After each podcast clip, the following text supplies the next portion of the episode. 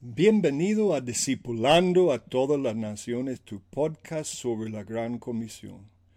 La Gran Comisión es el mandato del Rey Jesús de ir y proclamar el Evangelio del reino de Dios y de hacer que todas las naciones sean discípulos de Jesús el Gran Rey. En este podcast discutimos la teología de la Gran Comisión, la misionología de cómo discipular a naciones geopolíticas enteras y a todas las personas, familias, generaciones, tribus, lenguas y naciones dentro de su territorio.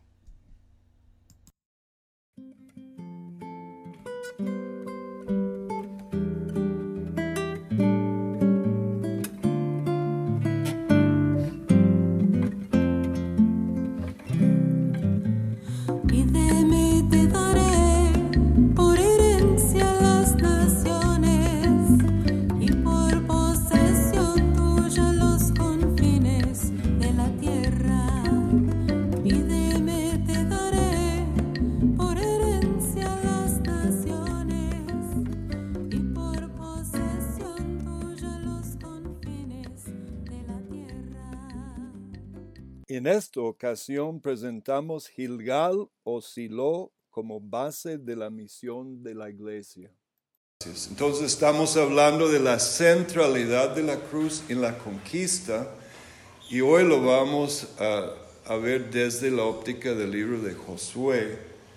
Eh, porque Josué eh, es el libro de la conquista, pero cuando estudiamos Josué tenemos que ligarlo al Pentateuco y hay que ligarlo al libro de jueces para realmente entenderlo.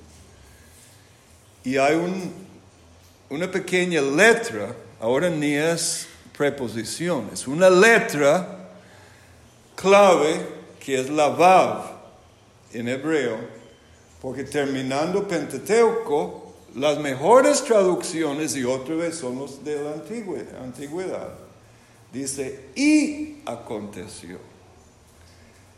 Muchos de los modernos evitan esta pequeña letra, que es un conector que nos alerta que un libro está conectado al otro.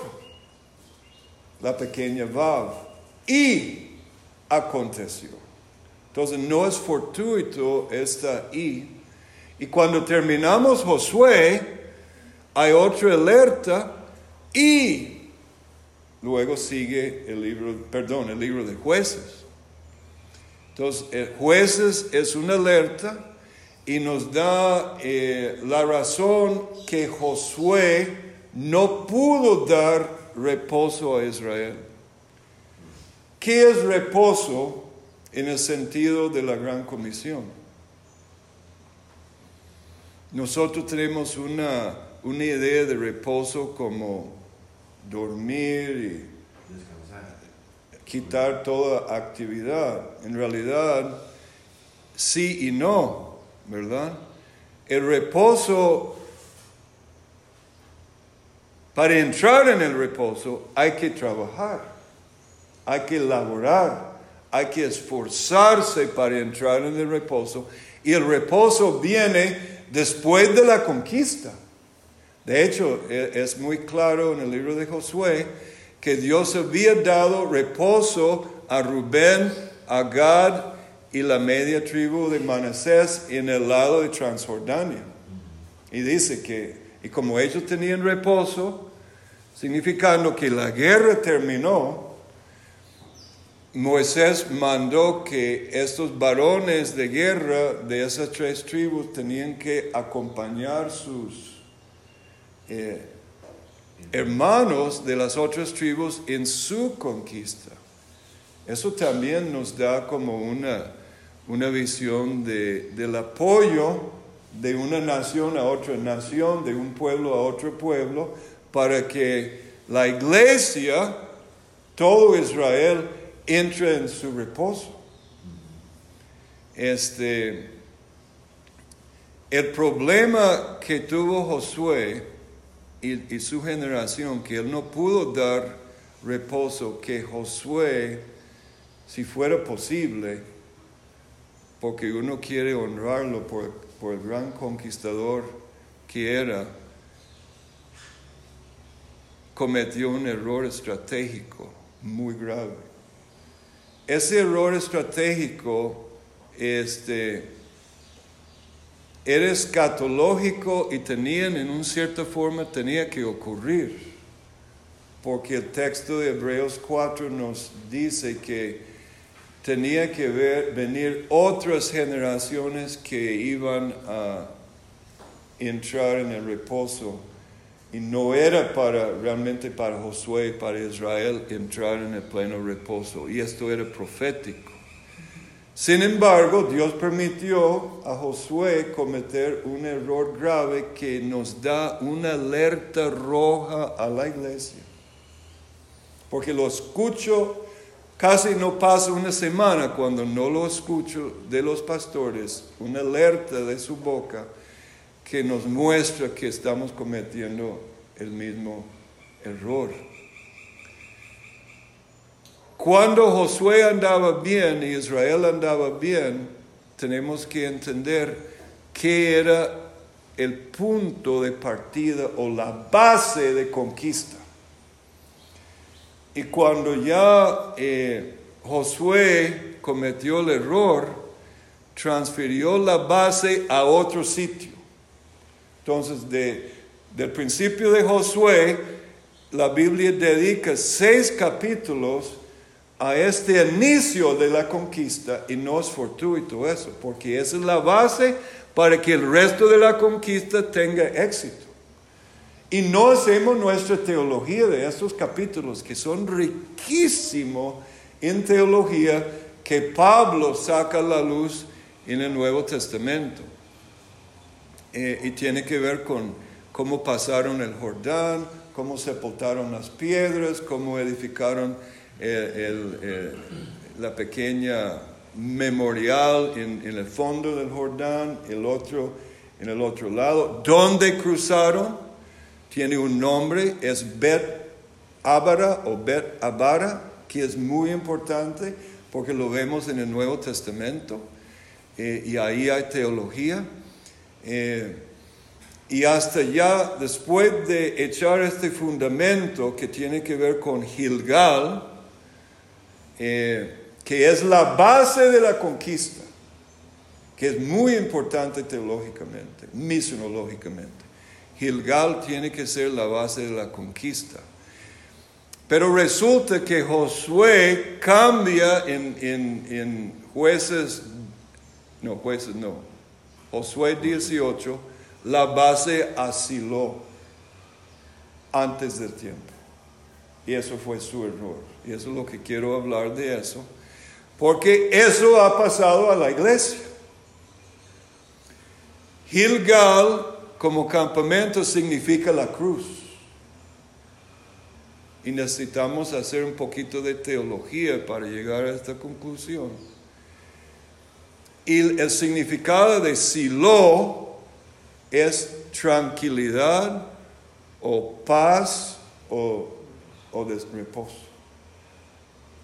No estaba todavía la tierra conquistada. Y Josué, el gran conquistador, llevó el pueblo a un estado de reposo antes del tiempo. Y lo voy a comprobar como un error porque Jesús no, Jesús se queda en Gilgal y Josué en Silo. Y el libro de jueces lo comprueba. Sí, no estoy inventando mi crítica de Josué. Jesús lo critica. Y eso es lo que queremos ver. ¿Por qué? Si Fedemec va a seguir con esta, este carisma de locura, de conquista, tiene que establecer su base permanente en Gilgal. Por eso Pablo enfatizaba de gloriarse nunca dejar de gloriarse en la cruz de Cristo. Eso es la regla. De ahí usa el canon. El canon es la cruz.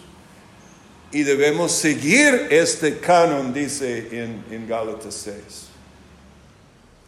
el canon de la cruz, el camino de la cruz. Entonces, eso es lo que queremos eh, ver un poco hoy. Eh, entonces, déjame cambiar al otro PowerPoint de, de Josué. Voy a estar cambiando entre PowerPoints.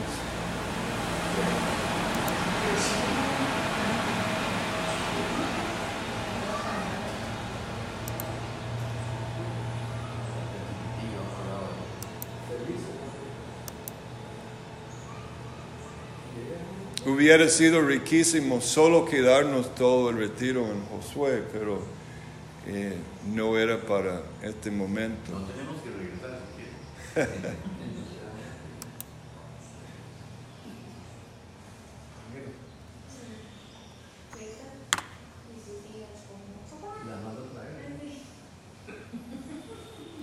Entonces llegamos a Josué 5 cuando, eh, y es notable que están celebrando en este momento, en Josué 4 y 5, el Pesach. Creo que llegan a Gilgal en el 10 del mes de Nisan, que es el o mes de Abib, que es el mes de la Pascua, el mes entonces, el 10 es el momento en, en el calendario judío cuando se aparta el cordero para sacrificio. Y es en el 14 que se sacrifica el cordero. Entonces, están también llegando un momento de un una gran celebración de la cruz, donde en el lugar que significa eh, el lugar de la segunda circuncisión. ¿verdad? Recuerda que el pacto de Abraham fue basado en la circuncisión de la carne. Entonces yo creo que no es fortuito que aquí tenemos lo que llaman una segunda circuncisión, porque es un, es un tipo de la verdadera circuncisión de, la, de Cristo, que es la circuncisión de la cruz, ¿verdad? Entonces está involucrado en esta circuncisión neotestamentaria el bautismo, ¿verdad? Y la aplicación de la cruz en nuestras vidas. Gilgal entonces es la colina de la muerte del hombre natural. Dios tiene que destruir literalmente el hombre natural. Entonces, simbólicamente, eh, cuando se corta el prepucio del órgano eh, varón, del varón, eso significa que está cortando la habilidad de regeneración natural, simbólicamente, que por el hombre natural no sale nada. Bueno, entonces se queda cortado el hombre natural tiene que morir. Y es un símbolo de regeneración sobrenatural. Entonces la conquista tiene que ser sobrenatural. Tiene que ser por Cristo, no por regeneración, natural. Por eso casi todas las mujeres de, los patriarcas son eh, estériles. Eso es a propósito del Espíritu Santo.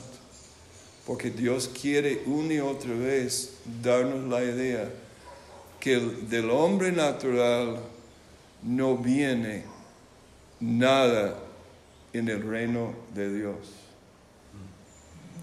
Es muerte total.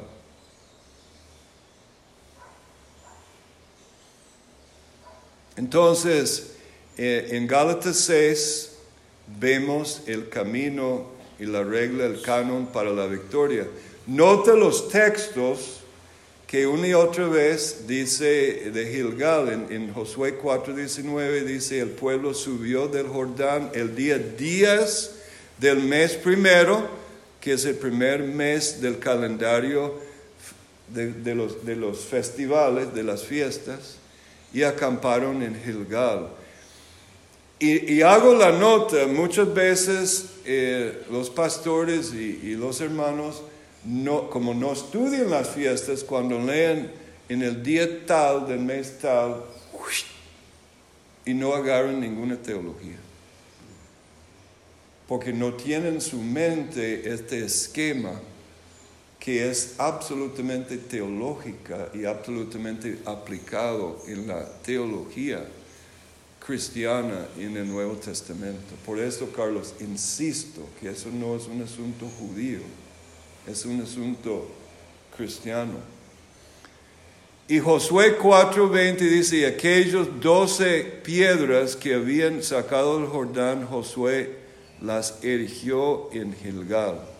Y en 5, 9 y 10, estando los hijos de Israel acampados en Gilgal, celebraron la Pascua en la noche del día 14. Ese es el día que Cristo murió, de este mismo mes. Todo eso es tipológico, profético, escatológico. En los llanos de Jericó. Y, y, la mención de Jericó, porque Jericó también es un arquetipo. La hermana que estudió psicología sabe de los arquetipos, me imagino de Jung. Jung es repugnante, pero eh, esa terminología, y puedo decirle por qué es repugnante, pero eso es otro tema. Eh, el término arquetipo me gusta mucho porque es como un, un megatipo, un tipo maestro, una llave muy importante. Este, ¿De qué? Esa es la pregunta. Jericó es un arquetipo de qué.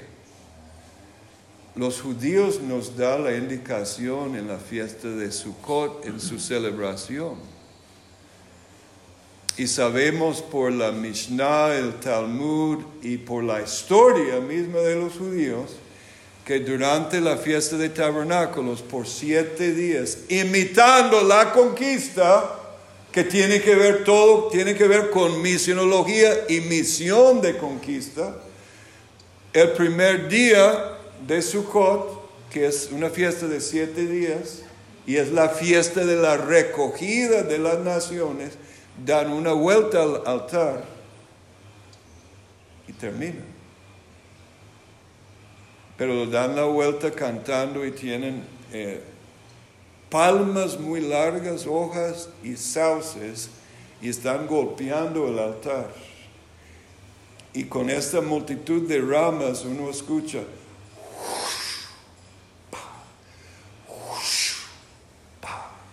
es el Ruach, el Espíritu Santo. Eh, el segundo día dan otra vuelta. Y hasta el día de hoy lo hacen pero hoy lo hacen alrededor del Torah en la sinagoga. Otra prueba que ellos saben que estaban haciendo y saben un judío que realmente entiende su teología cuando lee lo que hizo Jesús en, en Juan 7, está como, wow, ¿qué es eso?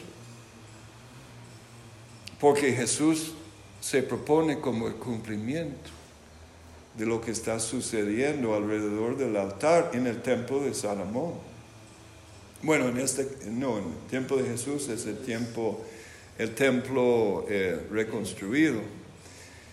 Tercer día, cuarto día, y curiosamente el séptimo día es cuando los sacrificios de los becerros suman 70, que es el número de las naciones, dan siete vueltas. ¿Te recuerda de algo? ¿De qué? De la historia de, de Jericó, cuando daban siete vueltas para que cayeran los muros de Jericó. Exactamente.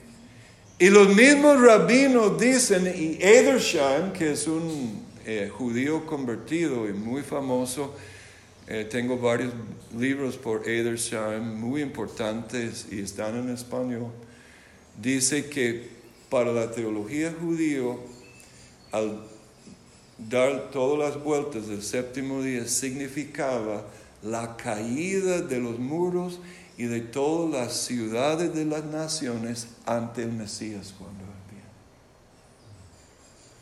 los 70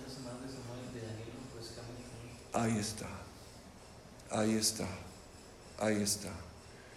Entonces, no es fortuito que se acampan en Gilgal entrando la primera conquista que es Jericó. Y Jericó es prototipo o arquetipo de la misión de Dios desde la tierra hasta los confines de la tierra, como leímos anoche, desde el río hasta los confines de la tierra. Luego en Josué 9 dice, y aquí agrego la nota, sin treguas, entrega incondicional. Vinieron a Josué al campamento en Gilgal y le dijeron a él, a los hombres de Israel, hemos venido de un país muy lejano hacer pues pacto con nosotros. ¿Recuerda esta historia? Gabonitas. Hay que preguntarse por qué ellos cuentan este cuento. Hay una teología ahí, hermanos, que descubrí. Por eso tenemos que hacer nuestro exégesis de estas el diablo, cosas. No, No, me parece más el mundo. no, aunque a lo mejor el diablo estaba ocupado en eso. Resulta que Dios había dicho por medio de Moisés, cuando ustedes entran en la tierra prometida, tienen que en algún momento tienen que subir a Siquem, que es un lugar muy profético, y subir sobre Ebal y sobre Jerezim. Ebal es el monte de las maldiciones y Jerezim el monte de las bendiciones. Pero curiosamente usted lo puede hacer en Google y ver, Siquem es un anfiteatro, ¿se puede decir eso? Como. Natural. Es natural. Entonces, cuando se habla ahí entre los montes, hay un eco que se habla hasta el día de hoy, se, retumba. ¿Y qué hizo Josué ahí? Y ocurre antes de, lo que eh, el chorizo que hacen los gabonitas. Eh, él proclama la ley de Dios y cita, en algún momento está citando Deuteronomio, creo que es 12, 15, donde dice, cuando ustedes lleguen a un país lejano, eh, que no es de estas naciones, que son estas naciones? Las siete naciones que tienen que ser barridos de la faz de la tierra. Ustedes pueden proclamar eh, eh, paz con ellos, pero esta paz es una paz sin incondicional. O tenemos que subir nuestro nivel, hermanos, cuando vamos a las naciones. Eso no es un asunto, oh, por favor, recibe a Cristo porque Él te va a dar tu Mercedes Benz y Él te va a bendecir. Eso no es un asunto de, es un asunto de, o se entregue o se entregue. En la teología bíblica, la proclama del reino de Dios es Carlitos de Costa Rica, entrégase a Jesús o va a tener problemas. Pero la iglesia no predica el evangelio del reino, porque el evangelio del reino, hermanos, no solo buenas nuevas, es malas nuevas y buenas nuevas. Y Pablo mismo dice que el evangelio es olor de vida para vida y muerte para muerte. Y así fue el Evangelio para estas naciones. Vida para vida para los que salvan y muerte para muerte para los que no. Porque Él es el rey. Y la, y la entrega es incondicional. Y como no estudiamos el Evangelio del Reino, realmente no entendemos el Evangelio del Reino y realmente no nos profundizamos en estos temas, no entendemos qué es el Evangelio del Reino. Entonces, lo más probable que yo puedo pensar es que los Gabaon- Gabaonitas tenían espías cerca, porque eso es solo unos 45 kilómetros al norte de Jerusalén. y Gilgal tampoco, o sea, las distancias no son tan... Ellos escucharon cuando proclamaron esto. Entonces vienen citando la ley a Josué. Por eso no es fortuito tus siervos hemos venido de muy lejos. ¿Por qué dijo muy lejos? Porque la ley dice, si, son de muy lejos, pueden hacer un tratado con ellos de paz. Pero es entrega, entre- entrega incondicional de ser tributarios y esclavos de Israel, que es tipo de que tienen que ser se- servidores de Jesús y punto. No es condicional, no es humanista. El evangelio que predica la iglesia evangélica de hoy es un e- evangelio humanista.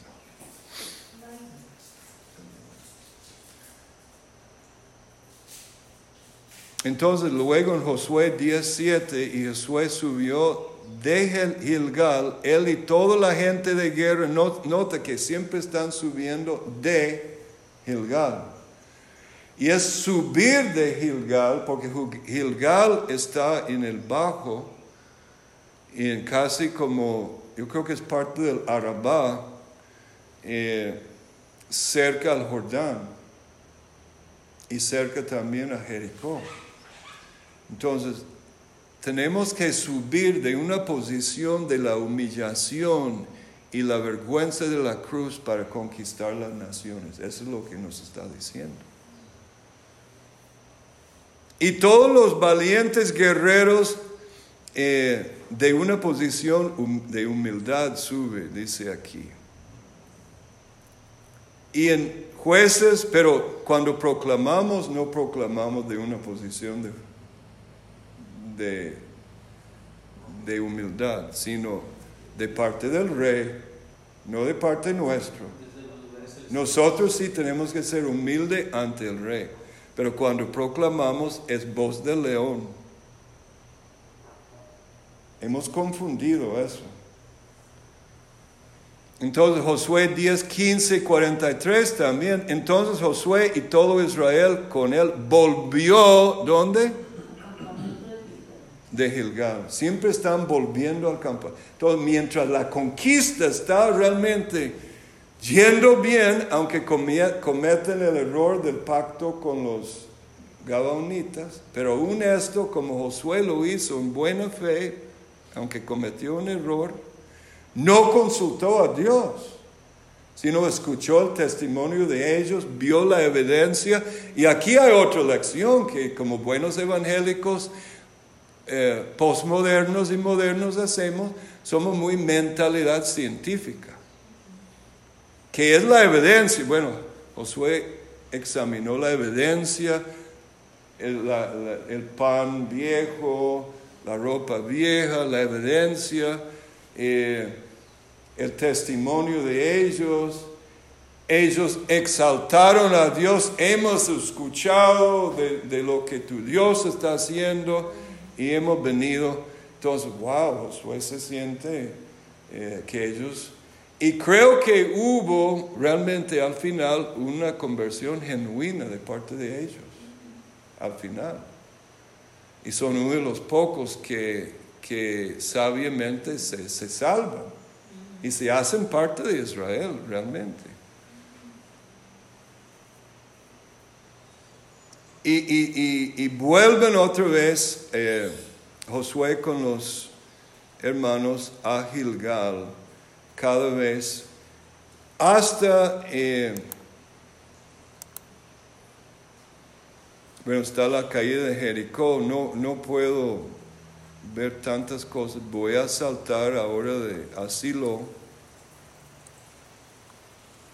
Sería muy interesante estudiar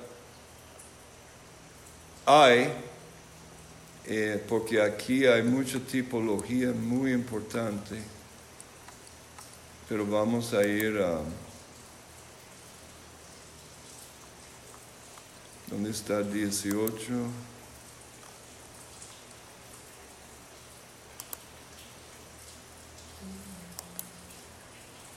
Aquí está.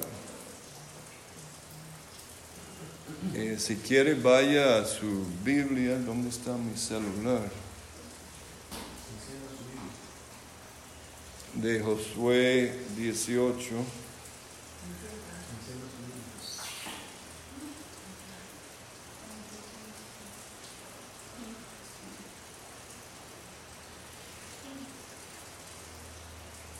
Toda la congregación de los hijos de Israel se reunieron en Silo. Y si vamos al hebreo, Silo significa este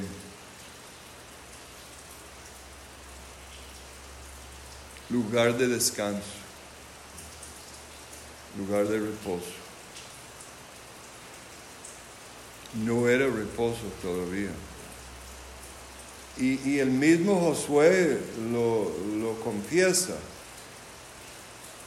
Lo que hace Josué aquí no es un error cuando él está procurando que se, que se hagan las, suer- suertes para dividir la tierra, porque Dios lo comisionó a dividir la tierra por suerte para las herencias. Eso está bien. El problema misionológico aquí y tipológico y teológico para mí es cambiar el lugar de campamento a un lugar de descanso antes del tiempo. Suena muy prepotente de mi parte criticar a Josué, ¿no? Eh, pero te voy a comprobar que tengo derecho de hacerlo.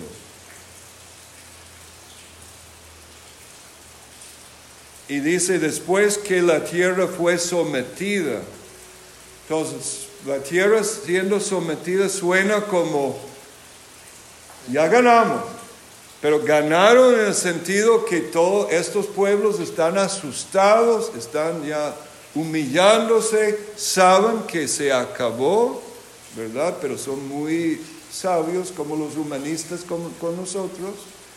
Entonces, estos restantes van a guardar su tiempo para luego volver su propio reconquista. Y eso es lo que pasa. Pero habían quedado de los hijos de Israel siete tribus a las cuales aún no habían repartido su posesión. Entonces Josué dijo a, los hijos de Israel, ¿hasta cuándo seréis negligentes en venir a poseer la tierra que os ha dado el Señor? ¿Qué diría el Señor a la iglesia de hoy?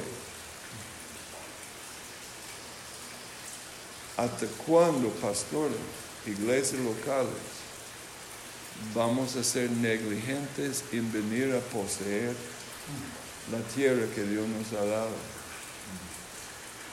La reprensión es profética. Y, hoy en la mañana Dios me dio una palabra, sentí como una palabra para FEDEMEC y para HMF. Dios siempre hace estas cosas conmigo estoy dando mensajes particulares en momentos particulares, en fechas particulares. No es fortuito que estamos aquí el 31 de octubre, Día de la Reforma. Y el Señor me está, estaba indicando, sentía que me está indicando, eso no es fortuito, porque Dios quiere, eh, Él está confirmando el ministerio profético de FEDEMEC y HMF en cuanto a lo que viene en la conquista de la tierra. Y necesitamos, y voy a comprobar, que necesitamos una reforma en la iglesia para seguir con esta conquista. Y que Dios quiere usar FEDEMEC y HMF en reformas que vienen. Por eso estamos aquí buscando al Señor, buscando la identidad de FEDEMEC, el futuro de FEDEMEC, eh, y yo también palpando el futuro de HMF, y somos hermanos en esto, ¿verdad? Somos hermanos en esto, en esto somos una hermandad en el gran hermano, que es Jesús, el hermano mayor, todos somos, en realidad la hermandad es lo que hizo Jesús. Porque Él es el hermano mayor y todos somos hermanos y hermanas bajo Él. Entonces, guste o no, hay una hermandad este, mucho mayor que una organización. Y Eh. ahora, ahora porque ahora hermano. Ah, no, no, no, no, no, esto es en Jesús. No, esta, esta Pero cosa. ya ahora hay que decirlo, como cuando el hijo se casa, siempre con quién. Es como la iglesia con propósito, hay que, hay que significarlo bien mismo. En versículo 8 dice, eh, bueno, en, en- en el 1 dice que ahí levantaron la tienda de la reunión, o sea, mudaron el tabernáculo de Gilgal, la cruz, y lo puso en descanso. Otra vez Carlos oró hoy y, se, me, se me torció todo el cuerpo cuando oramos estas cosas llamando la iglesia los templos, se me tuerce el cuerpo y como que se me quiere chillar los dientes de repugnancia. Sé que tu intención es bien, pero la iglesia, los edificios no son templos. Y al proclamarlos y llamarlos templos, estamos diciendo que estamos en Silo. Y les voy a explicar por qué. Los pastores viven en el ayón equivocado. ¿Entiende la palabra ayón? Eh, eh, eh, en Mateo 28 dice, he aquí yo estoy con vosotros hasta el fin del siglo. El ayón en griego. Porque hay, cuando viene este fin de ayón, hay un- como una descontinuidad y viene el futuro, la edad futuro. El milenio o la segunda venida, depende de su escatología. Este,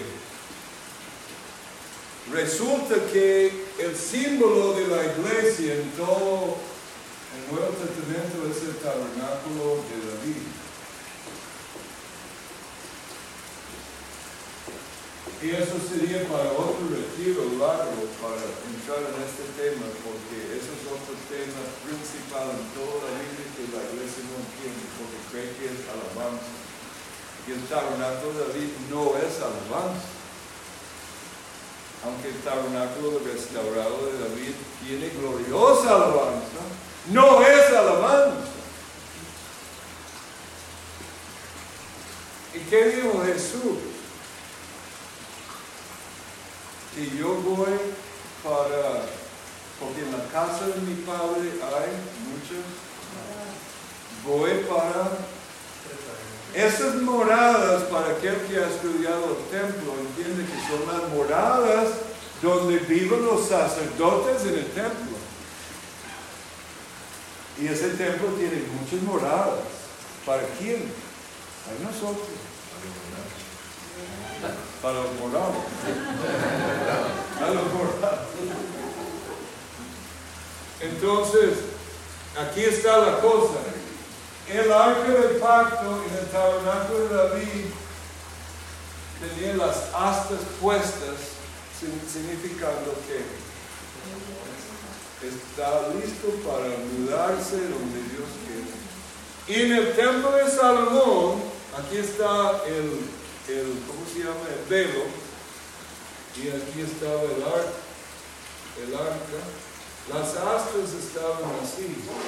Y dice en el texto que las puntas de las astas salían debajo del, del velo. Pero note dónde están las astas. ¿Ah? No están puestas en el arca. ¿Qué significa? Descanso. El templo significa el fin de la conquista. El templo de Salomón es una profecía de la tarea hecha. Porque ya, de hecho, el secreto del templo, por eso Pablo dice que somos los apóstoles, peritos arquitectos. Para entender el templo tenemos que entender las dimensiones. la arquitectura. Porque el perito arquitecto, que es el apóstol, sabe lo que está construyendo. Entonces, cuando un arquitecto viene eh, a- al sitio de construcción, ¿qué anda el arquitecto? La pared externa del tabernáculo, con los, con los de tejón, y la pared externa del, del, del templo, para un y demás. No te entendí. El atractivo, o, la, o, la, o cómo se veía desde afuera del tabernáculo, tejón, sencillo y portátil, pero el templo llamativo. Y teníamos una iglesia que es está acostumbrada por el eh. templo, pero no, no, no ama, no ama las piedras de tejón. Pero el problema con el, el templo es todos sus adornos y sus dimensiones hablan de lo que nosotros estamos construyendo entre las naciones.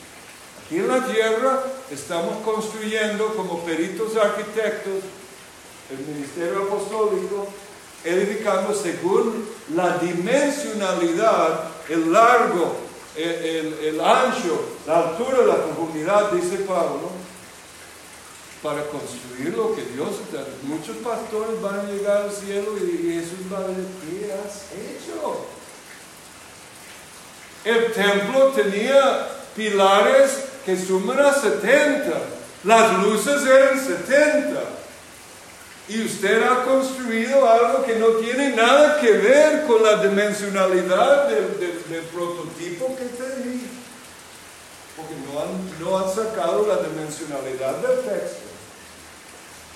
De su cabeza lo han salido. Lo han sacado.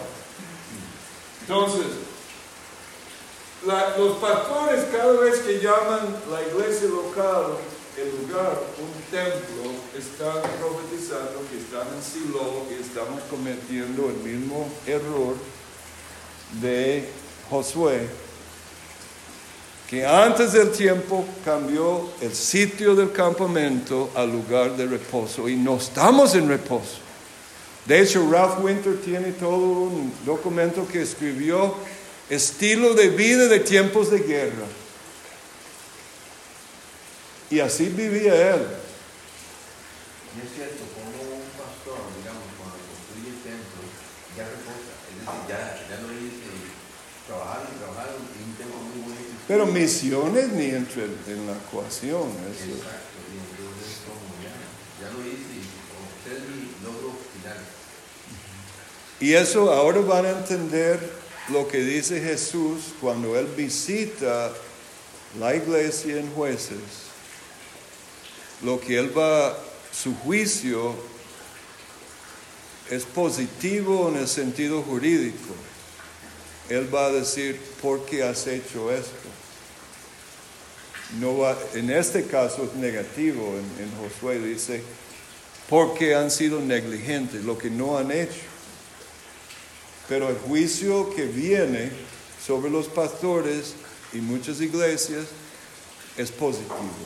Positivo no en el sentido de qué bueno, no, positivo en, el- que porque has hecho, lo que tú haces en el sentido jurídico es positivo. ¿Entiende la diferencia? No positivo en el sentido moral, sino positivo en algo de un hecho, ¿verdad?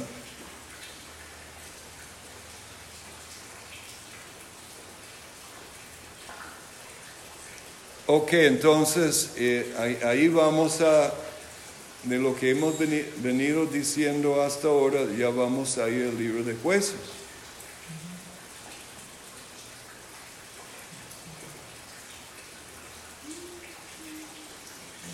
Es una lástima de tener que brincar tanta, tanto material porque, por el tiempo.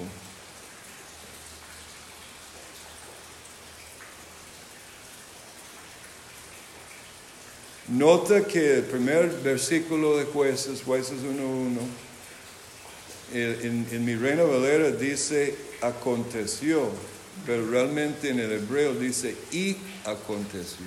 Algunas versiones dicen y aconteció. Creo que la, rey Jaime en inglés dice y aconteció.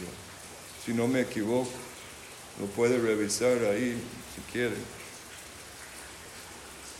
Después de la muerte de Josué, que los hijos de Israel consultaron al Señor diciendo, ¿quién de nosotros subirá primero a pelear contra los cananeos? Y el Señor respondió, Judá subirá, he aquí que yo he entregado la tierra en sus manos. Todavía Dios está con ellos, todavía está ayudando en la conquista. Y Judá dijo a su hermano Simeón, sube conmigo al territorio que se me ha adjudicado y peleemos contra el cananeo y también yo iré contigo.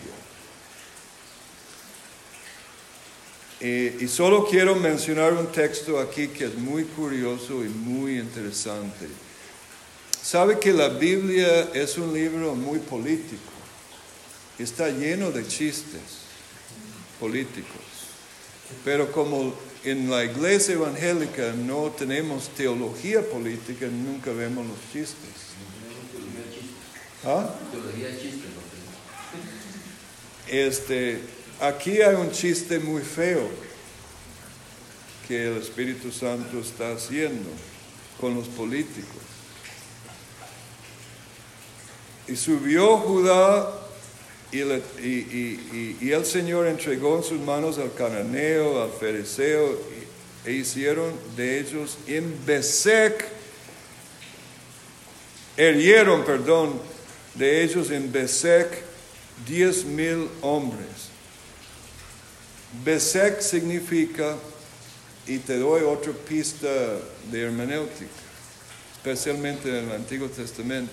Por eso es bueno tener el ISORD o un eh, software que usted puede chequear el hebreo continuamente. ¿Qué significa Besek? Rayo, como rayo de un rayo. Los diez mil hombres también es simbólico. Y hallaron ahí Adoni Besek en Besek. ¿Qué significa Adoni Besek? El Señor de los rayos. Inmediatamente cuando yo escucho esto, se me brillan luces rojas y muchas luces.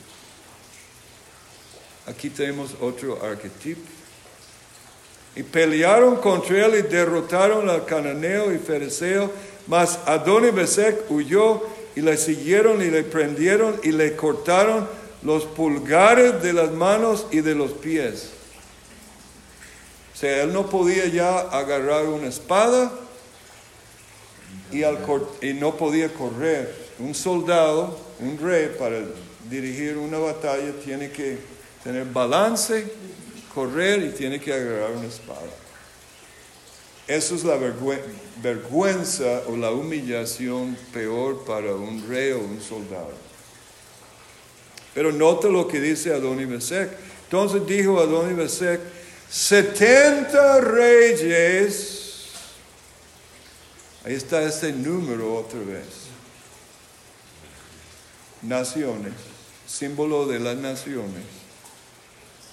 Cortados los pulgares de sus manos y de sus pies, recogían migajas bajo mi mesa. ¿Qué nos está, qué es el chiste que el Espíritu Santo nos está diciendo? Tenía sometida a los, los reyes de la tierra. ¿Y qué implicación tiene para los políticos de las naciones de hoy? Que no podía ni coger nada, y, y- y- ¿qué está diciendo? No pero todavía no, no agarras el chiste. ¿Dónde están los políticos en relación con el, el- el- Señor de los rayos, que es Satanás? Del dinero. Carlitos es uno de estos, que está recogiendo migajas. Él cree que son riquezas. Son migajas que caen de la mesa de Satanás. Satanás lo tiene controladito. Ese es el chiste. Creen tener mucha independencia, pero en realidad no. Eh, Son miserables, mendigos, debajo de la mesa de Satanás. la tentación en Mateo 4. ¿Ah? Mateo Exactamente. Sí, además ese, rey está mutilado, que habla, habla, puede hacer allá. Sí, el hombre que humilló las 70 naciones, o lo que está diciendo Jesús hizo inútil y inoperante realmente a Satanás en la cruz. Lo exhibió públicamente, triunfando sobre él en la cruz. Otra vez la cruz. Entonces, hay que estudiar jueces 1, 2 y 3 porque empezamos a ver los fracasos de las tribus en obedecer la gran comisión, la pequeña gran comisión. Sí, entendí. Es que este, este, este bendito rey había tenido 70 reyes comiendo debajo ahí y ahora está acabado. Pero ¿qué simboliza los 70 reyes? Pantata etne, todas las naciones. Satanás tiene todas las naciones y los reyes simbolizan sus poderes políticos. Ahí comen ellos. Son, son miserables mendigos que no producen nada. Y a nosotros nos toca tener que ir a decirles que ya ese rey le cortaron las manos y todo, que no para nada. ¿Y qué hacen ahí abajo? Exactamente. O sea, cuando yo veo los pastores y llega un político y como que, wow, el político llegó, más bien es al revés. Yo le dije a, yo le dije a Jorge Gómez, a mí me, da me daría vergüenza tener en mi teléfono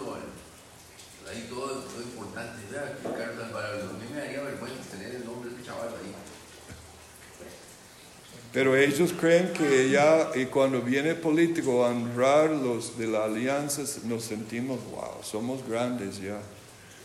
Más bien vamos camino con ellos debajo de la mesa, ¿verdad? De, de comer las migajas con... Pero llegamos al capítulo 2 y hermanos, llega el momento que, que quiero ya comprobar que el error de Josué, porque el problema es, no vemos que Jesús dijo, Josué, muda el campamento a Silo. Él no consultó al Señor a mudar el campamento a Silo. Y nota ahora, porque llega el momento de la evaluación. Y yo he predicado muchas iglesias, hermanos, ¿qué dirá el Señor a tu iglesia cuando viene a Boquim? Porque Boquim es el lugar de la evaluación de la misión.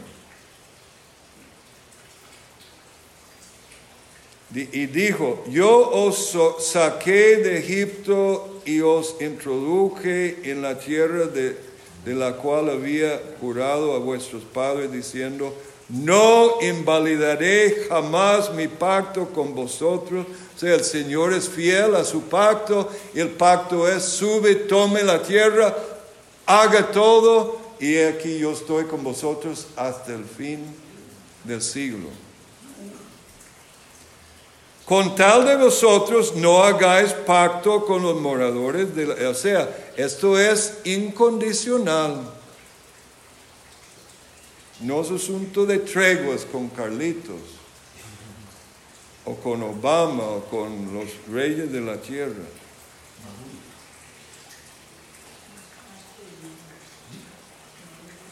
Cuyos altares habéis de derribar, mas vosotros no habéis atendido a mi voz, por, porque habéis hecho esto. Ve que lo, lo declara positivamente. Él no dijo que no han hecho, lo que han hecho es no hacer lo que Él les dijo que hicieran. Y han hecho pactos, ya están empezando a hacer pactos, entregas, humillándose a las naciones. Pero quiero que, nota- que noten de dónde subió el Señor cuando entra en este juicio. De Gilgal. El Señor nunca salió de Gilgal, Él siguió ca- acampado en Gilgal. Y Josué y la iglesia en tranquilidad y paz y, descanso. Todo eso es un prototipo, Carlos, de la iglesia evangélica y la iglesia del Señor a través de los siglos.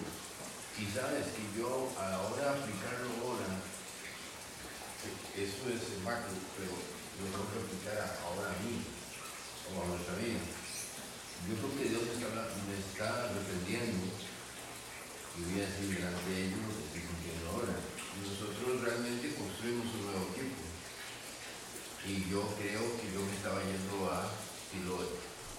De verdad. Un poco, no mucho, pero me está diciendo, ah, ya no tengo un nuevo, ya estamos haciendo esto, ah, reposar.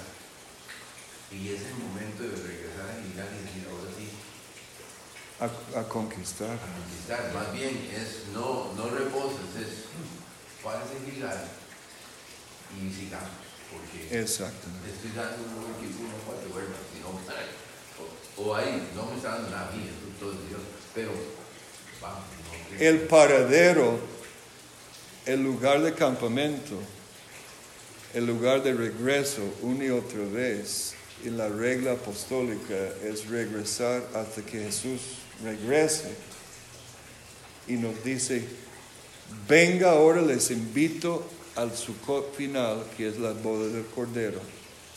Ya, ya es el descanso, porque ya habremos terminado la gran comisión y vamos a tener, porque la boda del Cordero es el Sukkot final, donde vienen del norte, del sur, del este, oeste a sentarse en mesa y curiosamente los judíos en Sukkot en cada día ponen un plato en su Sukkot. El primer día es el plato, ellos son los, los visitantes invisibles, son los ushpisim. y, y, Ran, Y los Ushpisim llegan, primer día Abraham, segundo día eh, Isaac, tercer, tercer día Jacob, eh, cuarto día, algunos cambian el orden, José, David, Moisés, etc. Es como un- una visita invisible. ¿Por qué? Cuando Jesús dice que vendrán del norte, del sur, del este, oeste a sentarse en mesa, Cualquier judío que entiende Sukkot sabe que está hablando de Sukkot, que es la fiesta de la recogida de toda la nación. Y, y parte del espíritu de Sukkot es hospitalidad, porque vamos a tener, estar juntos con todas las naciones, sentados en la mesa. Y creo que una de las, de las caídas más fuertes es porque hay una invitación a Siloé, o a Siloé. También mucha... Si lo ves Siloé. diferente que Silo. Sí, bueno, Siloé, perdón. eh, mucha distracción, mucha cosa. Y entonces prosperado, bendecido y está bien, tengan todo. Y entonces de repente la, iglesia en Costa Rica se quedó como los niños jugando en el mar y todo ahí felices, cuando adentro se está la gente jugando. Y entonces es lo que yo experimenté cuando regresé, ¿verdad? Que yo vivo en una iglesia, tengo que llorar, que era puro vacilón, que más, y aquí todo era un vacilón. Y al final digo, "Ey, ¿dónde están? ¿Dónde están los hijos de Dios? O sea, y, y después yo, yo mismo me estaba como medio contagiando. Entonces yo creo que Es muy sutil porque todos empezamos a dormir poco a poco. es como fácil distraerse, nos sacan de onda y todo está muy divino, todo muy bonito, pero esa no es la realidad. O sea, es como, como que ahora unas palmadas despierta, eso, eso no es la verdad. o sea, eso es mentira, o sea, despierta, por favor. Exacto. No Eso no significa que no puedes ir con tu esposa a disfrutar la playa. No, no, no. No estoy hablando de ese tipo de reposo. Estoy hablando de la conquista y la obra. Y Costa Rica, ni Estados Unidos, ningún país cristiano tiene donde descansar sobre sus laureles porque no estamos ni cerca de realmente terminar. Entonces, manos a la obra. Si no, va a llegar el juicio de Boquín. ¿Y qué pasa con este juicio?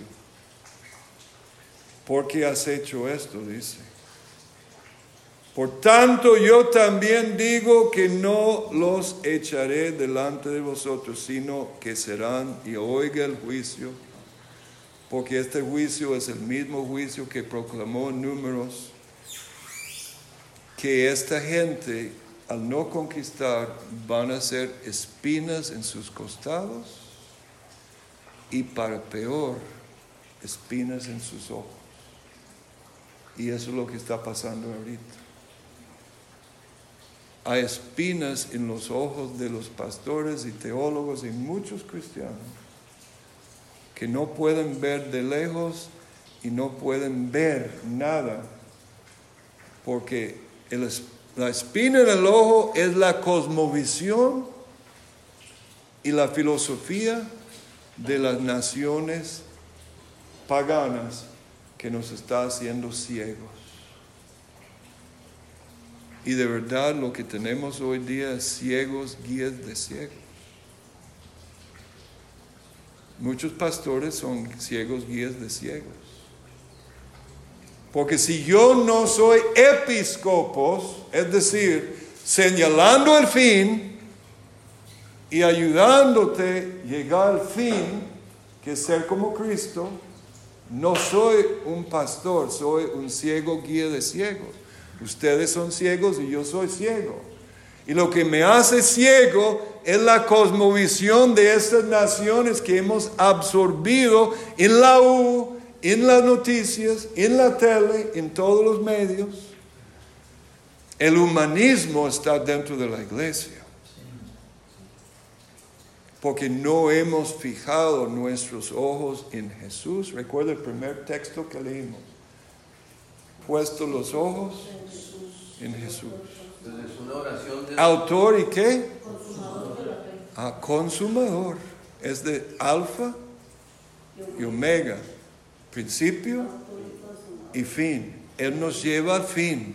Y el episcopio también, que él dice también la otra parte, que viendo la- lo que estaba después, menospreció a una cruz.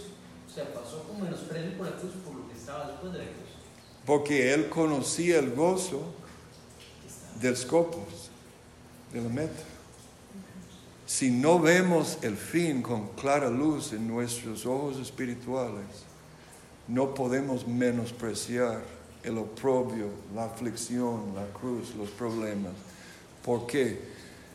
Nosotros, Carlos, como líderes y los pastores, los que somos líderes, no hemos puesto delante de la iglesia esa gloria del fin, la meta.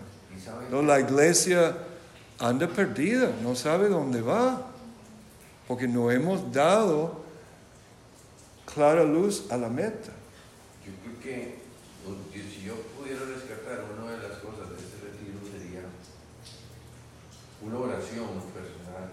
Es, Señor, enséñame a ver lo que no estoy viendo y no a seguir viendo lo que ya estoy viendo. Porque mi tentación es seguir viendo, digo, ah, sí, está bonito. No, no, no, no.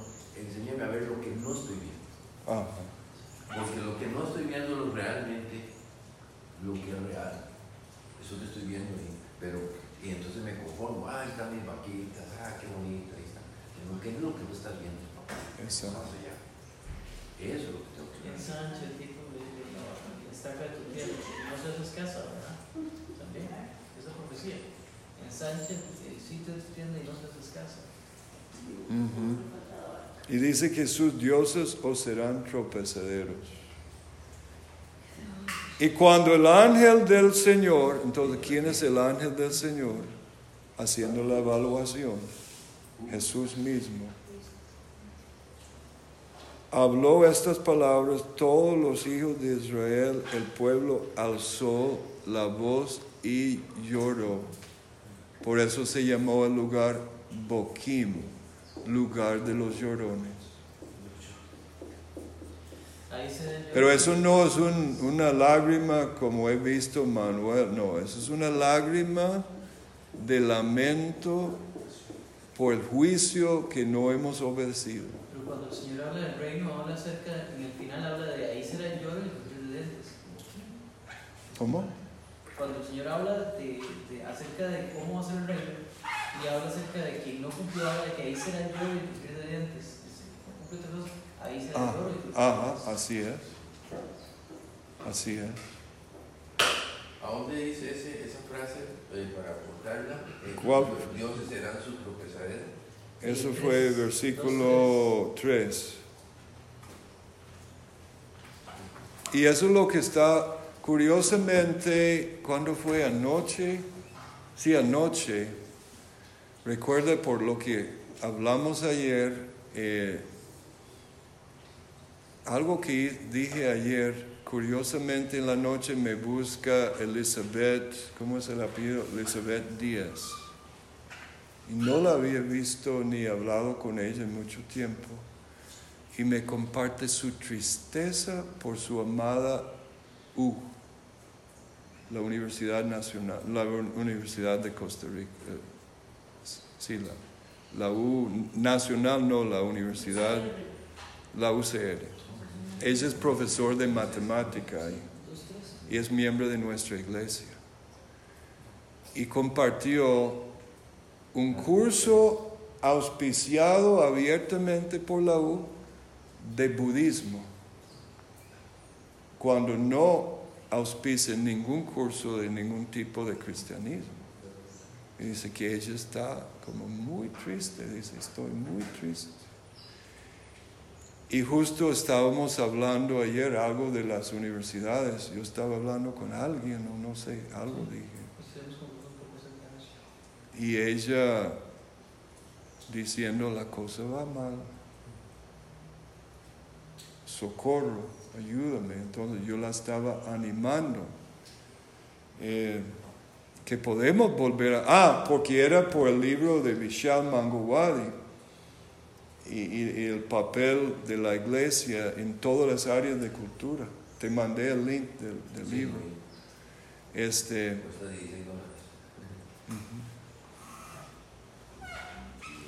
Y dice que el pueblo lloró y llamaron el nombre de aquel lugar Boquim, el lugar de los llorones, y ofrecieron ahí sacrificios al Señor.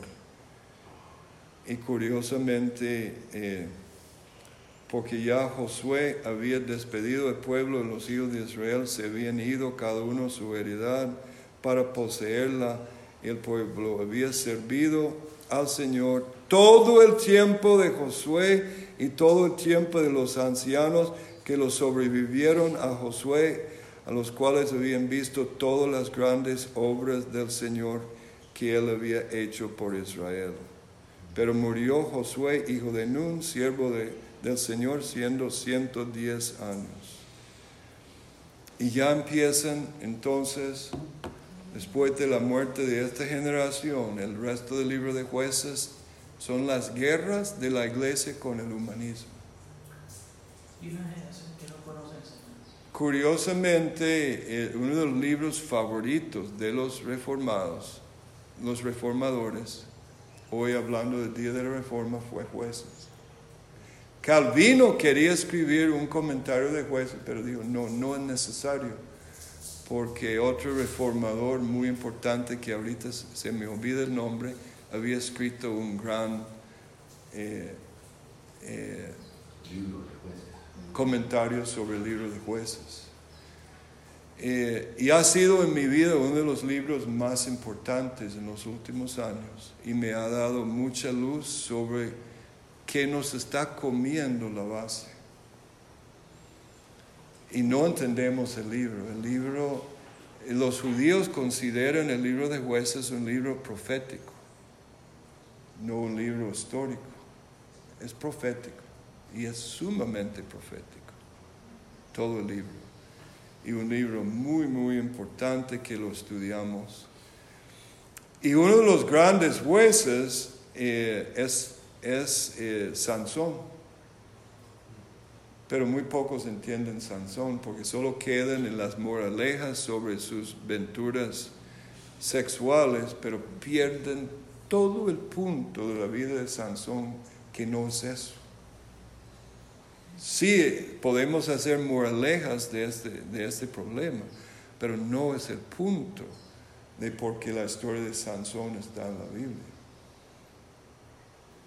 Es glorioso el, estudio de la vida de Sansón y lo que realmente significa.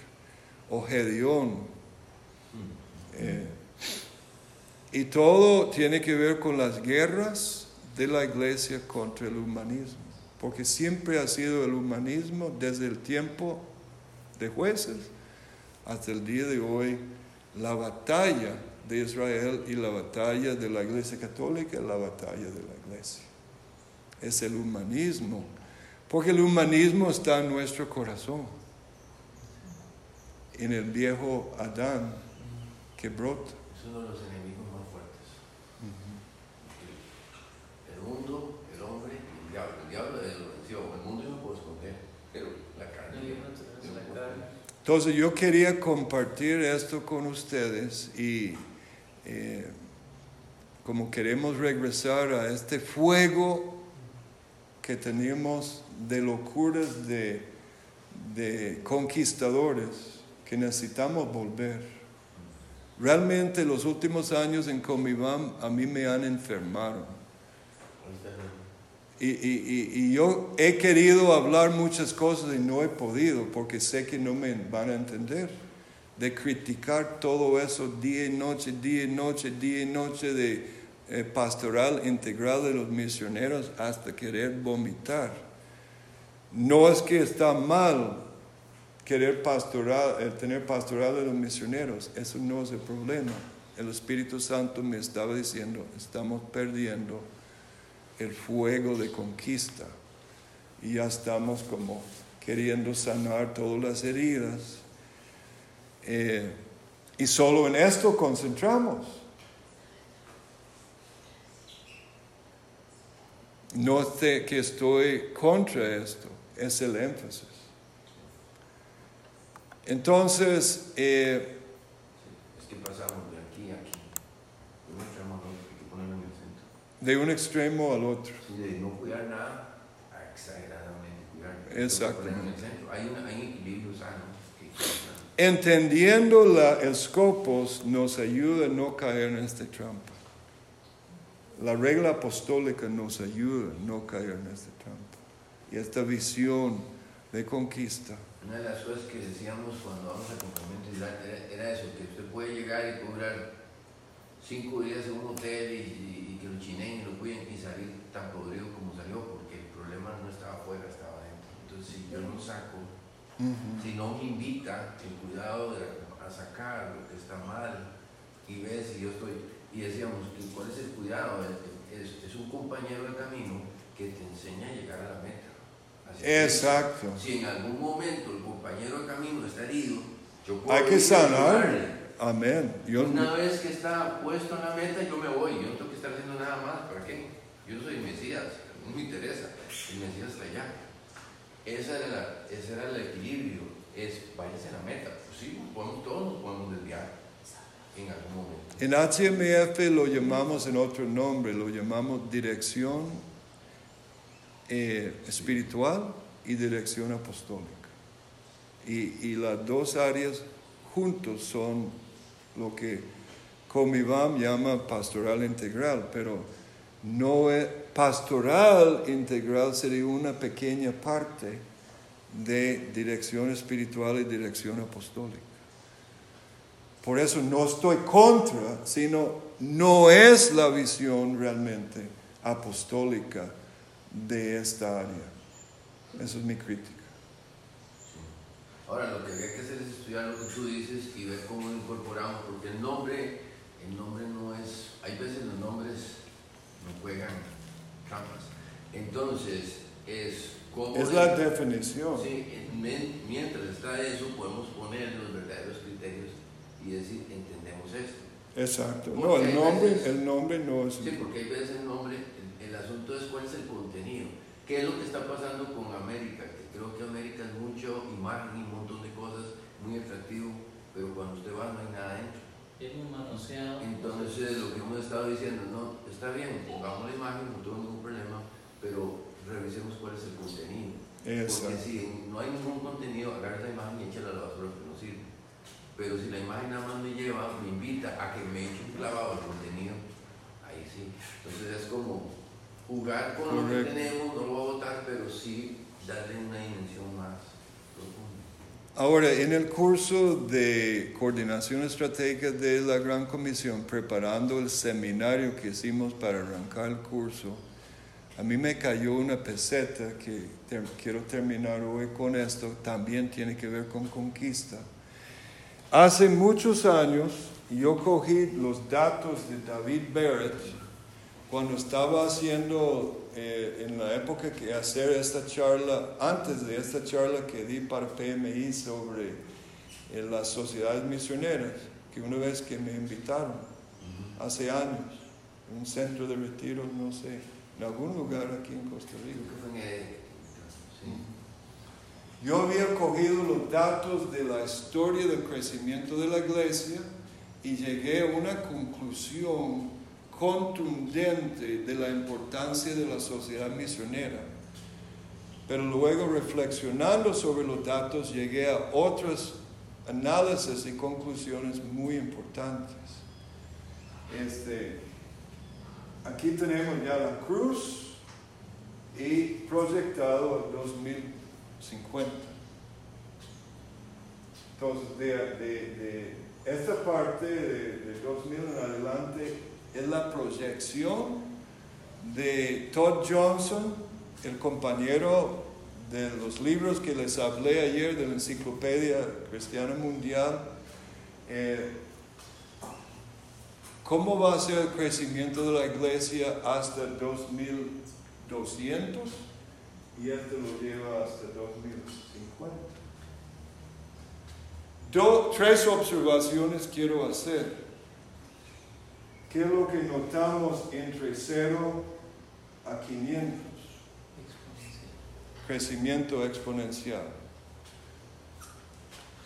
Por ahí de 500 hacia 600, algo ocurre que produce esto, esta nivelación. ¿Alguien sabe qué es? La parte política, la caída de Islam y, y la entrada del, del Islam dentro de los políticos. El Islam. Es el Islam. Parte es el imperio, pero esto aquí es en nivelación por siglos. O sea, estamos hablando cuántos años. Más de mil años, básicamente de una nivelación. ¿Qué ocurre aquí? Que hay otra época exponencial de crecimiento. Lo que celebramos hoy. La misión. ¿Mm? No, no, la misión. No, la reforma Las no. misiones, cuando William Carey salió de todas las, las, las épocas de la misión. Winter lo llama la mayor innovación de Guillermo Carey. ¿Qué es su innovación? Recupera la estructura apostólica que los católicos todavía tenían, que él llama las órdenes católicas. Pero la, la iglesia no tenía, la iglesia evangélica no tenían estructuras apostólicas. sociedad misionera. sociedad misionera. Y a partir de Carey, esta explosión tiene una sola razón, fuera de la- del, del gran despertar, que también ayudó, es la estructura apostólica que permite un crecimiento en las costas y luego en la tierra adentro, que habla en perspectivas, pero algo pasa aquí.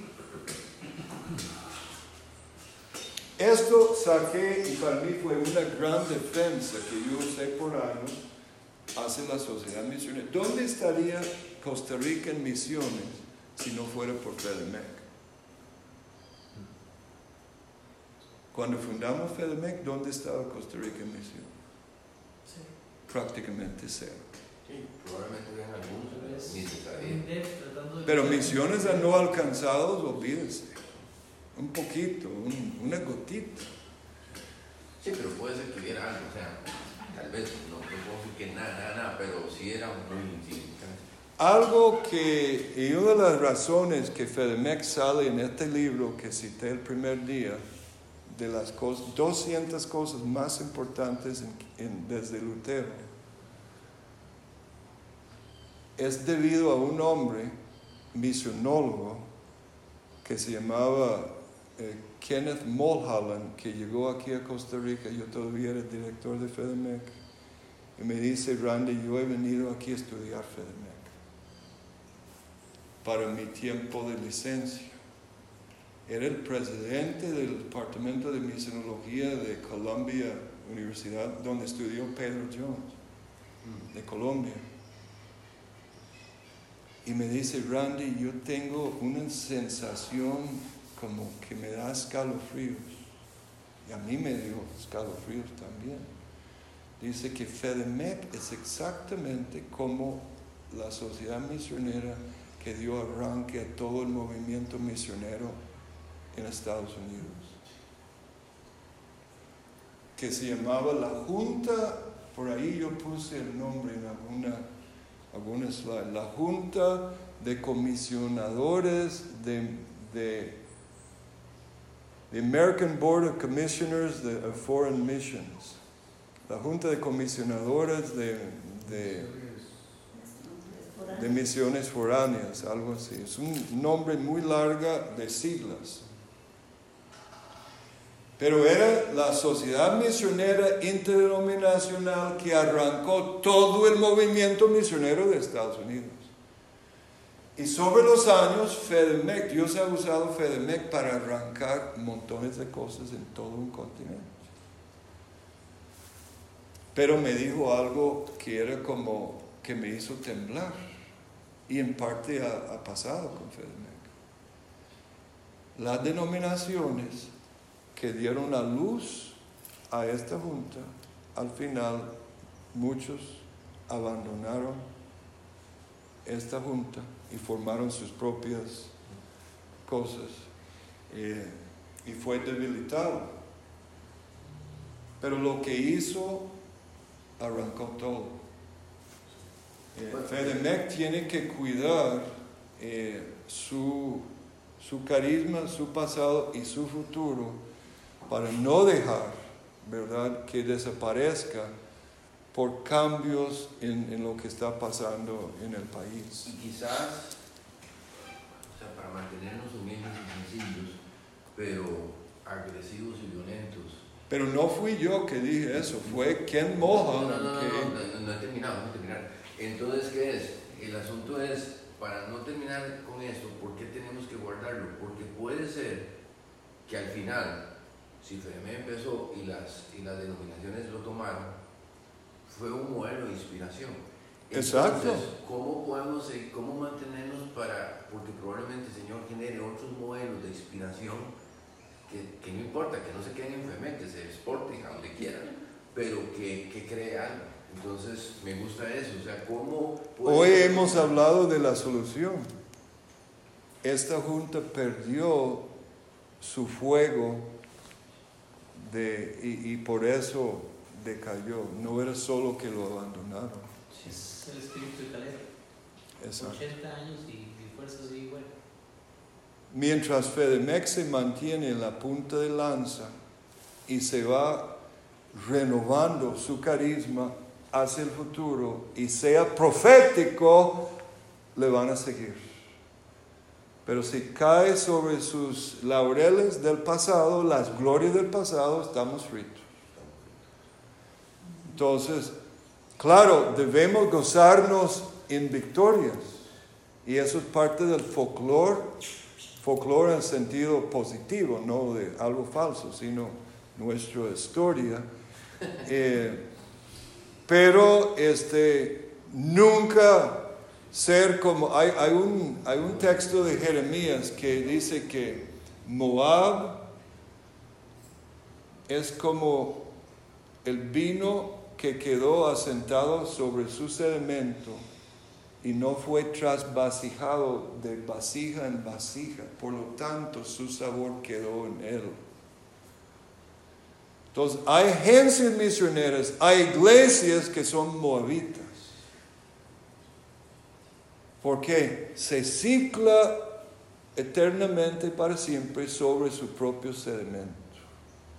Pero si Dios deja que FEDEMEC o HMF o cualquier otra sociedad misionera o, iglesia sea trasvasijado de vasija en vasija, de gloria en gloria, siempre esta vida va a seguir fluyendo y la revelación va a seguir fluyendo y la bendición va a seguir fluyendo. Pero en el momento que nos convertimos en moabitas, estamos fritos. Porque el sedimento da un mal sabor.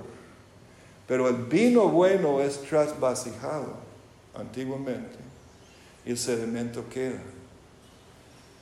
Por eso el, sabor va mejorando. Entonces, ese es el secreto. Aquí hubo algo que, que, para terminar mi reflexión, que en el curso de coordinación estratégica de la Gran Comisión, Dios me dio una visión gloriosa de cómo resolver este problema. Uf. No sé si será posible, pero por lo menos queremos proponer una estrategia de sacarnos de eso. Más bien, David Ver proyecta hasta 2000, o sea, otros 100 años y no hay mucho crecimiento. ¿Qué es el problema? Estamos alcanzando en toda esta etapa, ¿ve? estamos hasta, estamos aquí. En toda esta etapa, cuando yo inicié con la visión de Winter aquí en 83, y, y, hasta 2020 que estamos, mira, no hay crecimiento en términos del porcentaje del mundo que es cristiano. ¿Hay avance? Sí. ¿Dónde está el avance? Y aquí está el secreto. Estamos alcanzando grupos no alcanzados, eso sí, porque empezamos en 90, en 82 con 17 mil grupos. Esta revista de, Time Magazine dice 17 mil grupos que, que dijo Ralph Winter no alcanzados, creo que fue la figura en Lausana, 17 mil grupos. Hoy no se habla de 17 mil grupos. Ha bajado. Estamos alcanzando grupos, estamos plantando iglesias y evangelizando, pero ¿por qué no crece? Por lo que hablé anoche. Estamos perdiendo la base. Estamos perdiendo Europa. Entonces, mientras estamos avanzando en un frente, el humanismo está minando América Latina, minando Estados Unidos, minando Canadá y destruyendo Europa. Entonces, Ralph Winter, antes de morir, proyecta eh, el problema y lo llama la gran revocación. Esto ocurrió por aquí en la segunda ola, en la época de Hudson Taylor, lo que, lo que él llama la gran revocación. En la época de Carey, los pioneros de la primera oleada eran de corte reformado, pero en el sentido de tapanta. Carey era de tapanta. Carey tenía una... La pregunta sobre Carey no es qué hizo. ¿Qué no hizo? ¿Qué no hizo? Entonces, cuando Care va para India y Vishal Mangawadi, por eso tienen que leer este libro, para entender India, entender esta visión. Porque es al perder esta visión de la primera oleada de los grandes pioneros, y curiosamente casi todos eran reformados. Swemer, Carey, este, Hudson Taylor aunque era glorioso, es de la segunda oleada, donde entramos con el discurso de ganar almas, no discipular naciones.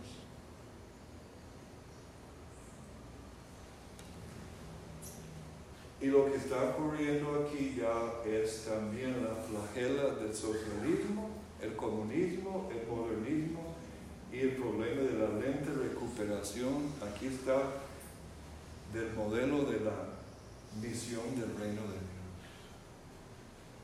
Carey y la primera generación aquí tenían una visión no eclesiocéntrico, sino reinocéntrico. Y mi problema en América Latina siempre ha sido de una visión radicalmente eclesiocéntrica, hasta casi idólatra.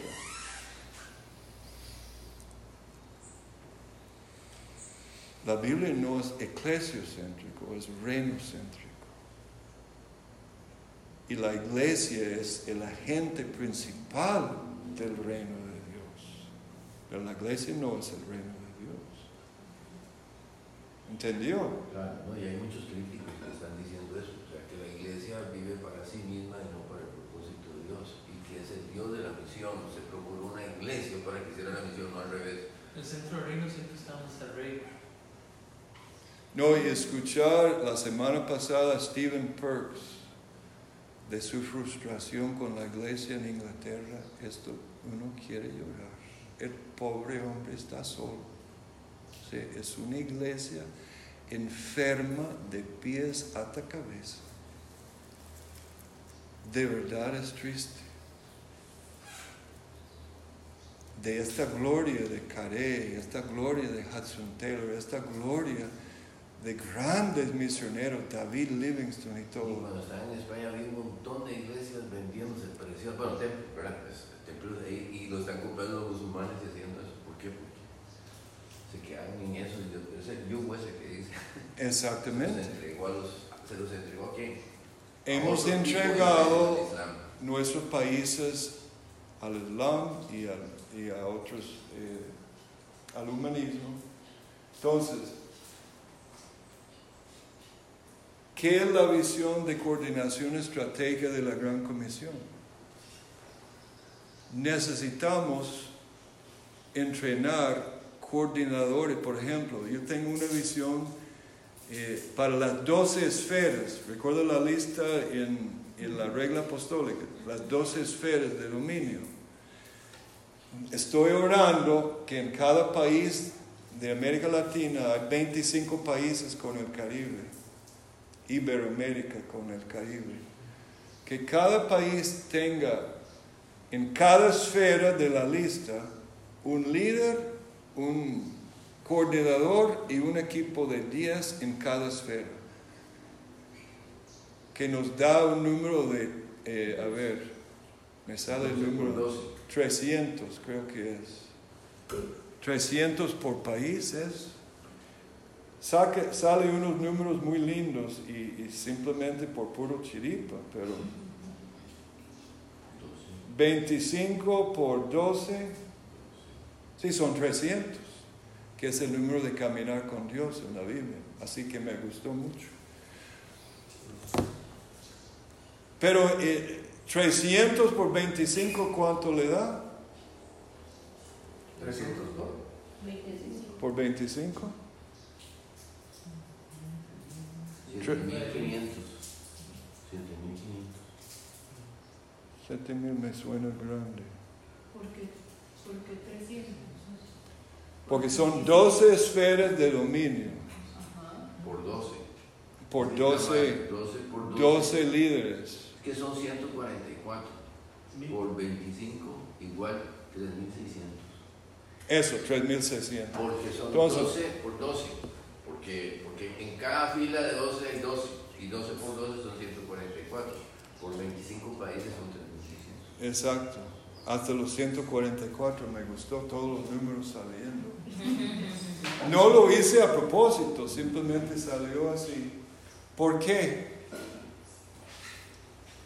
Uno de estos es el coordinador estratégico nacional, pero tiene ese equipo en ley, política, eh, ciencia, educación.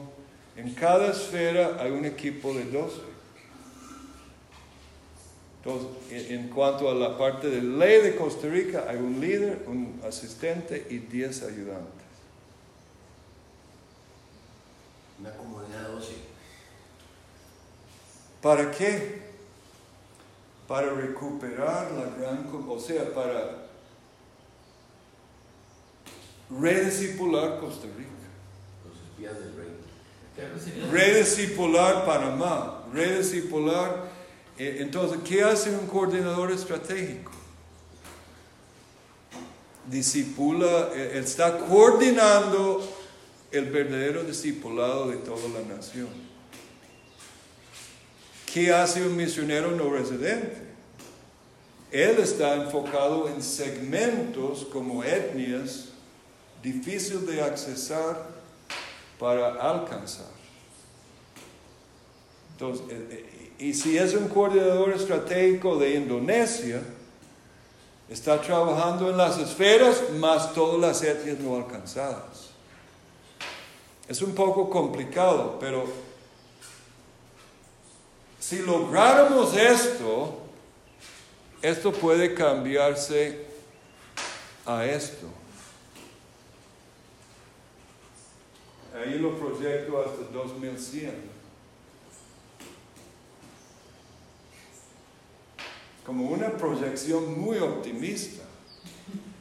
Pero mira, un crecimiento aquí sería como un avivamiento parecido a lo que pasó en la iglesia primitiva, permitiendo no solo alcanzar etnias, sino que la iglesia creciendo numéricamente en dominio en toda la tierra. Lo que estoy tratando, y quizás no lo hice muy bien, porque en el curso ya lo vamos, lo vamos definiendo muy bien, una estrategia para reconquistar nuestro Costa Rica, Estados Unidos, Canadá, y sin perder la punta de lanza a los no alcanzados. Eso es, eso es lo que estoy proponiendo para resolver lo que... Y, parte es justo, la, la razón de, de las esferas es renunciar a esta gran revocación de la misión del reino que, que observa Winter para volver a tener una visión del reino de Dios en todas las áreas de vida, áreas de vida y pensamiento para que estemos conquistando en casa y conquistando en el resto del mundo. Eso es eh, donde yo estoy ahorita misionológicamente en mis pensamientos hacia el futuro. Y los tiro eso para que ustedes también como, como agencia piensen en estas cosas y hacia, hacia donde Dios va a dirigir FEDEMEC en eso. Gracias por estar con nosotros en este tu podcast sobre la Gran Comisión. Espero que hayas disfrutado el mensaje. Si deseas saber más sobre el tema presentado o si tienes dudas o preguntas sobre los detalles del mensaje, puedes buscar las notas sobre el programa en www.ifmb.org rayo inclinado DTN 030 o en el correo electrónico dtn arroba himf.org.